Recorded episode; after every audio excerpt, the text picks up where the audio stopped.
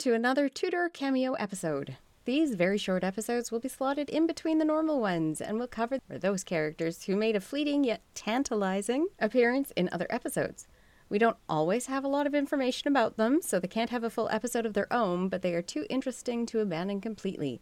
And they help fill in the gaps that and enable us to create as full a picture of the era as we can.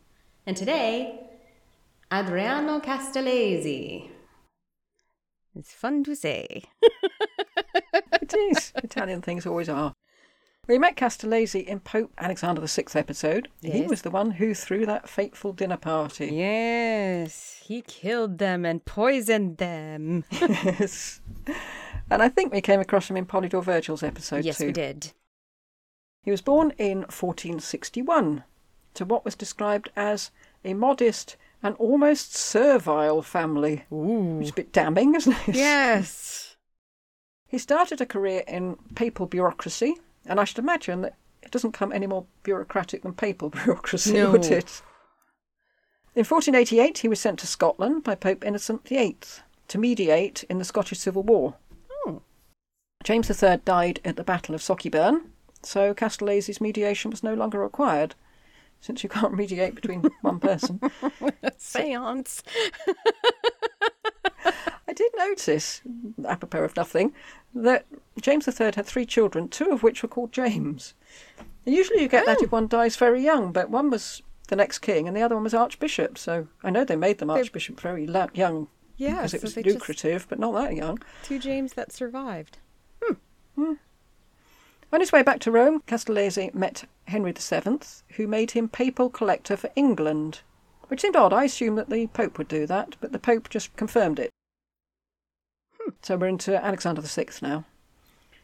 But I suppose the Pope doesn't really have time to interview every position in his entire No. jurisdiction, so he probably assumed that people would let him know who they want and then he'd vet them and decide. Because they didn't always get what they wanted, or, the Pope didn't always get what he wanted, did he? Because Elizabeth of York wanted, her yes. confessor, didn't he? And the, Pope said, "Oh no, I've got someone else," and she, she said, "No, I late." want this one." I've already done it. Yeah. The papal collector was the pa- was the collector of papal income tax, that was, and this was levied ostensibly to fight the Ottoman Turks. But there was money to be made all along the line, and Castellesi was no exception, and he became very wealthy. I think it'd be interesting to do a special episode on all the things that were said to be done against the Ottoman Turks, which which really have an ul- ulterior motive. Well, we may, we may on a Patreon episode be doing Sultan Mehmed II of the Ottoman Yes. Empire. hmm Well, early days, but we might do. Yep. If they choose him, we'll be doing him. In 1492, Henry VII granted Castellesi the prebend of Ealdland in mm. St Paul's Cathedral, What is which was that? another nice little urner.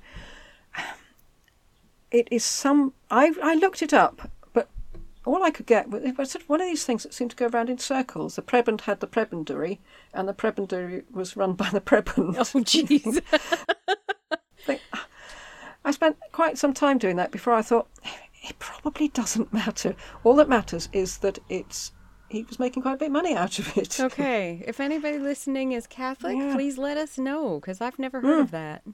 Well, you get a prebendary manor, which would be um, Ealdland, and you can get the rents from the prebendary manor. Okay. It's another of these nice little sinecures, I think. Hmm.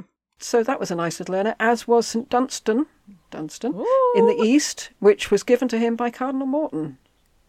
So there's a lot of money to be Yeah. made by these ecclesiastical gravy trains, isn't there? Yes, there is. And from different countries, too. Yes, he's not an English No. Um, he was granted English denizen, as Edward Brampton had been, in that same year, in 1492. Do we know what rights they get as a denizen? I don't know, actually. It's got to be less than being a citizen. Yes. I'll look that up and put it as one of the Tudor treats on Facebook. Okay. Then he became the clerk of the papal treasury, as well as that of the bishopric of Hereford. He's got his finger in a lot of pies. 1504, Castellesi was appointed to the diocese of Bath and Wells, although he never actually lived there. You wonder, wonder what they, how they justified this to themselves, really. No idea. I'm just gonna. I mean, there's still you a bishop of Bath and Wells, and he lives in Wells, I think. Well, there's the Bishop's Palace in Wells. I guess he lives in Wells. They do. They actually do the job now. They Yes. just pocket the money. Yeah. Pope Alexander made him nuncio with powers to reform the clergy, which made me wonder why would he want to reform the clergy when he's doing so well out of it? Did he do anything to reform the clergy? Probably not. Or he just got rid of a few clergy and just took the money for himself and didn't do those jobs either. I mean, when when you see all this, you can see why there was such a revolt mm-hmm. against it. In March 1498, Castellesi tried to buy a cardinalship for 20,000 ducats, which is quite a substantial yes, it is. sum. But he was unsuccessful. I, I don't know if you get the money back if you're unsuccessful. I, very much doubt it. so.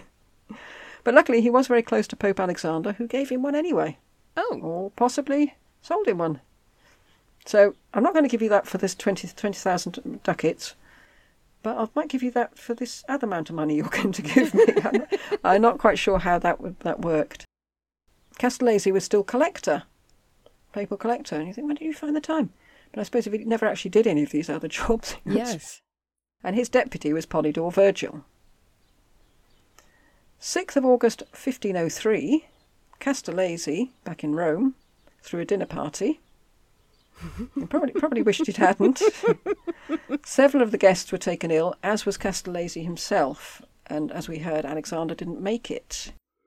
And I don't know what it was that affected them, whether it was deliberate poisoning or accidental food poisoning, but whatever it was, it had a horrible effect. Because we heard in the Pope's episode that Cesare was dunked in a bath, and when he came out, all the skin off his peeled off his back. But didn't we think that that might have been due to syphilis? Now Well, that we're have been, but- that into every episode. But Castellesi had the same thing. oh. Okay, so what kind of illness causes blistering? Because blistering would soften the skin. Yeah, well, I was wondering if any of our listeners are expert on poisons, and you know, we won't ask why you're expert on poisoning, but what would have that effect? So, if anybody no knows, idea. let us know. Yeah. Mm, gruesome. Did Castellesi survive? Yes. Yes, perhaps he didn't need his skin. I don't know. Perhaps he must have grown another one. There was one person who was probably hoping that Castellesi didn't survive, though, and that was a character called Silvestro Gi- Gigli. Gigli. I, I sometimes have, when I've got written this out, I let the voice, you know, the computer voice, Yeah. read it back to me. Yeah. And she, she kept calling him Silvestro Gigli. So I think it was Silvestro Gigli now.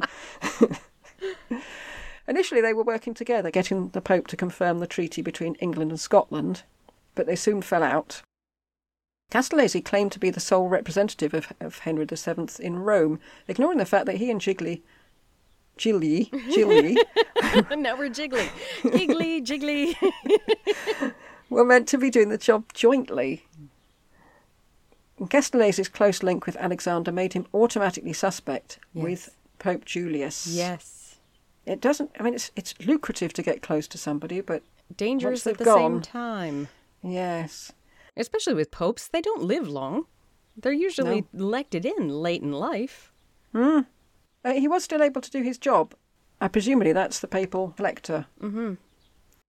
He had a luxurious palace that he built near the Vatican, uh, which was where that fateful dinner party was held, and he put this at the disposal of Henry for use by his ambassadors. Now, I wonder why he did that. I wondered if he could have thought, I might lose this under Julius, but if I hand it over to Henry for his use, Then it was I might get it back again later Yeah. on. or get something else in return. Hmm. Well, it's quite a wise thing to do. He did various other things. What else did he do? He oh yes, of course. he presented Margaret Beaufort's request for a dispensation, making John Fisher her confessor. he was also responsible for pushing to have the papal dispensation for the marriage between Prince Henry and Catherine of Aragon. But when that finally came through, all the glory went to Giggly, which must have stung. No, I'm going to stick with Giggly again. now. I like Giggly. Okay. On a trip to Bologna, he wrote two books, the more famous being one that extolled the precedence of scripture over human reasoning. oh, I'm not going to read that one. I didn't like the sound of that. I quite like human reasoning. Me too. yes. In September 1507, Castellesi fled Rome and went to Venice. Why? Yeah. Well, it seems that Henry VII dobbed him right in it and told Pope Julius of Castellesi's criticism of the papal court and the Pope oh, himself. Oh. Oops. Why would Henry have done that? I don't know whether it was. I mean, that's the trouble. Again, we've got these little snippets of information, but nothing to join them up. yes. I don't know whether he did it deliberately, whether he said, "Oh, you should hear what Castellesi's been saying about you," and then thought, "Oh, I shouldn't have said that." I'm not sure. That's one of those emails that you're like, oh, take it back, take it back, take I it back. the wrong person. It's already in France. Darn it. Unless he didn't mean it to go to Pope Julius. Possibly that not. happens as well. And certainly, quite a lot of letters went to Henry VII that weren't, weren't intended for him, Yes. which were quite handy for him. Uh, Henry then did put in a good word for him with the Pope, but surely it was too little, too late by Yes. then. I would think so. Yes, which makes it sound as if it was an accident. He didn't expect it to reach the Pope. But despite Julius's assurance that Castellesi had nothing to fear from him, Castellesi found that the money coming from the papal collector job dried up. And Polydore Virgil was also made to give up his part in in that. So Yes. In Polydore Virgil's episode, it was Polydore that screwed up everything for Castellesi, but it this makes it more sound like he was part of the problem. as if they were in it together. Yeah. Uh, it might have been that they they were writing backwards and forwards to each other, and Some of the letters got caught, Yeah. maybe? I'm not sure. 'cause it, nothing that I read for Polydore Virgil ever laid anything at Castellesi's feet. It was entirely Polydore Virgil did this and Castellesi was brought into it. All of a sudden, whoops, you lost your position because I screwed up. well, Yeah. maybe maybe the criti- maybe the letters were all coming from Polydore to to Castellesi, and but he didn't write back saying, "Oh, how dare you talk like that about the Pope?" When perhaps he should have done. Yeah. Perhaps he just said, eh, "Not have point." Yeah. But anyway, he wasn't completely destitute because he still had the revenue from Bath and Wells, as well as some of the other little jobs he was only sort of doing. Castellesi then sought sanctuary with Maximilian. Oh. But the thing I said, it said who sent him back to Rome, which makes it sound as if he just got in the door and said, "Right, you're going straight yeah. back." I don't want to talk to you. Don't want to see you. You are not No, he here. had, he had a job for him. Oh. Oh. Yes, because Maximilian, in his usual humble way, was hoping to become Pope Emperor. What? oh my gosh. Did it involve the King of Denmark? Giving him ships. like, come on. Oh, you do get the impression that Maximilian lives in this lovely little Maximilian world, Yes. and it's almost all fantasy, every bit of it. Yeah, well, Castellesi was sent back to Rome to, to make it not fantasy, make it fact, but nothing came of it, so. I wonder if Maximilian's like one of those people. You know, you've met those people that they're really, really angry at somebody, and in their head they have the argument with that person, and all of a sudden hmm. they're okay with that person again, even though they never actually spoke to them.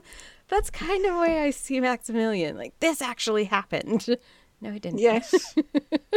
yes. And I'm not sure who you talk to about becoming Pope Emperor. You're not going to talk to the Pope, are you? No. So I'm not sure who he was sending Castellesi back to talk to. Just he probably said, go back to Rome and make me Pope Emperor. Oh, all right then. Uh, what? Is that a thing? Just the I can just see him sitting there with this color draining out of his face. What? Mm-hmm. I gotta go back there and now tell the Pope that he can't be Pope, and that a person who has absolutely no religious vocation whatsoever is gonna be Pope. just the sweat starts going. Luckily for him, Pope Julius died in 1513. Phew! I dodged that bullet. And so a conclave was convened. Did he try to get Maximilian as the Pope during that conclave? Hey, hey, Maximilian! Okay, Well, unless he was going under the name of Cardinal Bainbridge, no, Oh. because that's who that's who Castellesi voted for in a secret ballot, which can't have been that secret since we know about it. They were not secret in any way, shape, or form. Yeah. Giggly did some amphibolizing, and Castellesi changed his allegiance to Cardinal Giovanni de' Medici, Oh, Medici. which was just as well since he became Leo X and therefore looked favourably on Castellesi. And we haven't done Leo X yet, but I would think having him look favourably on you is a far the safer place to be. Yes. Yes. You do not want to be on the wrong side of the Pope, Not that Pope. especially when you are a priest. In any level, don't tick off the Pope. Castellesi was back as papal collector. Oh, Peter's Pence. Uh, he was given back his palace, which Really? he lost, which he had lost under Julius. So he was Oh. his was quite foresighted. Whether Yes. somebody said, "Get rid of that thing, otherwise you're going to lose it forever." So he put himself. Well, I was going to say he put himself in Henry's good books, and you know, got managed to get his his palace back, but. He didn't really put himself in Henry's good books. Not if Henry's then ratting him out. straight in it. Oh, they were a funny lot, weren't they? In 1514, Castellesi and Polydore Virgil both sought the red hat for Wolsey. But Giggly somehow managed to get hold of Castellesi's correspondence to Virgil, Oh. And he handed it over to Wolsey. Oh, yes. So it was Giggly all along. Oh, no. And it turned out, as we heard before, that he, they didn't, didn't think much of Wolsey, and they ah. were not pushing for his cardinalship. no, they were Well, I was going to say as much as he thought, but at all, really? They were doing the opposite. Don't give him a cardinalship. The hmm. guy's a shyster. Well, Virgil, as we heard, ended up spending some time in the tower, Yes. although Castellesi managed to secure his release with the help of money from Pope Leo, but not until 1516, so we're talking two years later. yes. And you don't want to be in the tower at all, but you don't want to be in it for two years. No, but he, again, he wasn't in a dungeon. He was in the paid hmm. for apartments. Yeah. But still, you're in the tower. Things happen to people in the tower as well, even when they were in the posh bit. Yes. Mm, yeah. Yeah. Despite all this help from Pope Leo, Castellesi, convinced by a prophecy that Leo would die young and be replaced by an old man called Adrian, joined the Petrucci conspiracy, which was trying to make the dying young bit a self fulfilling prophecy. Hmm. So, How? well, by assassinating the Pope. Oh. That'll do it. They, did, they caught it early and it was quashed, and many were executed, but Castellesi was put under house arrest following a public confession. So he was quite lucky, especially at that whacking great palace. I mean, house arrest can't have been that onerous, can it? Especially since it's his palace. Yes. oh, I get to stay home for a while. Ooh, where are the books? yes. Sounds good to me. that sounds wonderful to me, too. Isn't that sad? Would you hate prison? Not if I had enough books. no. He was in trouble all over the place because Leo was understandably miffed to him Rome. Yes. He had tried to have him assassinated after all. Wolsey was turning Henry VIII against him back in England. He hadn't managed to make Maximilian the Pope Emperor, Pope or Emperor Pope, or whatever it was. so Castellesi did what he always did, and he fled to Venice. Hello. And now he was deprived of his Bath and Wells job, which Oh, went to Wolsey. Woolsey. Surprise, yes. surprise. Mr. Woolsey got it. Castellesi stayed in Venice and very sensibly would not be coaxed out. He'd been coaxed out before and didn't didn't like it very much. No. However, Leo died in 1521 and Castellesi immediately set off for Rome, where just a month later he too died. And it's thought that he was poisoned by one of his servants. And I tried to find out more information about that, and there just wasn't any information to find. Huh. Frustratingly, apart from the fact that virtually everyone in Rome was poisoned, weren't they? Uh, Unless they were stabbed and shoved shoved in a river. multiple times or beaten to death by their husband. But Castellesi's life is a lesson in what happens to you if you rely on people to give you anything, because they can take it away again. Yes. But cer- with certain jobs, that was the only way to get it, wasn't it? Yes. And that is the story of Adriano Castellesi. You started so Which well. is fun to it say. was a beautiful climb and then a pretty rocky plummet. Yes. and Castellesi is fun to say. Yes, well, he killed a pope and He he, tried did. to kill another. I mean, that's quite a quite a CV. Yeah, you are definitely going to hell. No purgatory for you, monsieur. you are toast. I mean, he didn't mean to kill the first pope, or did he? I'm going to guess he did. You think he did? Because he did. I don't know. yeah.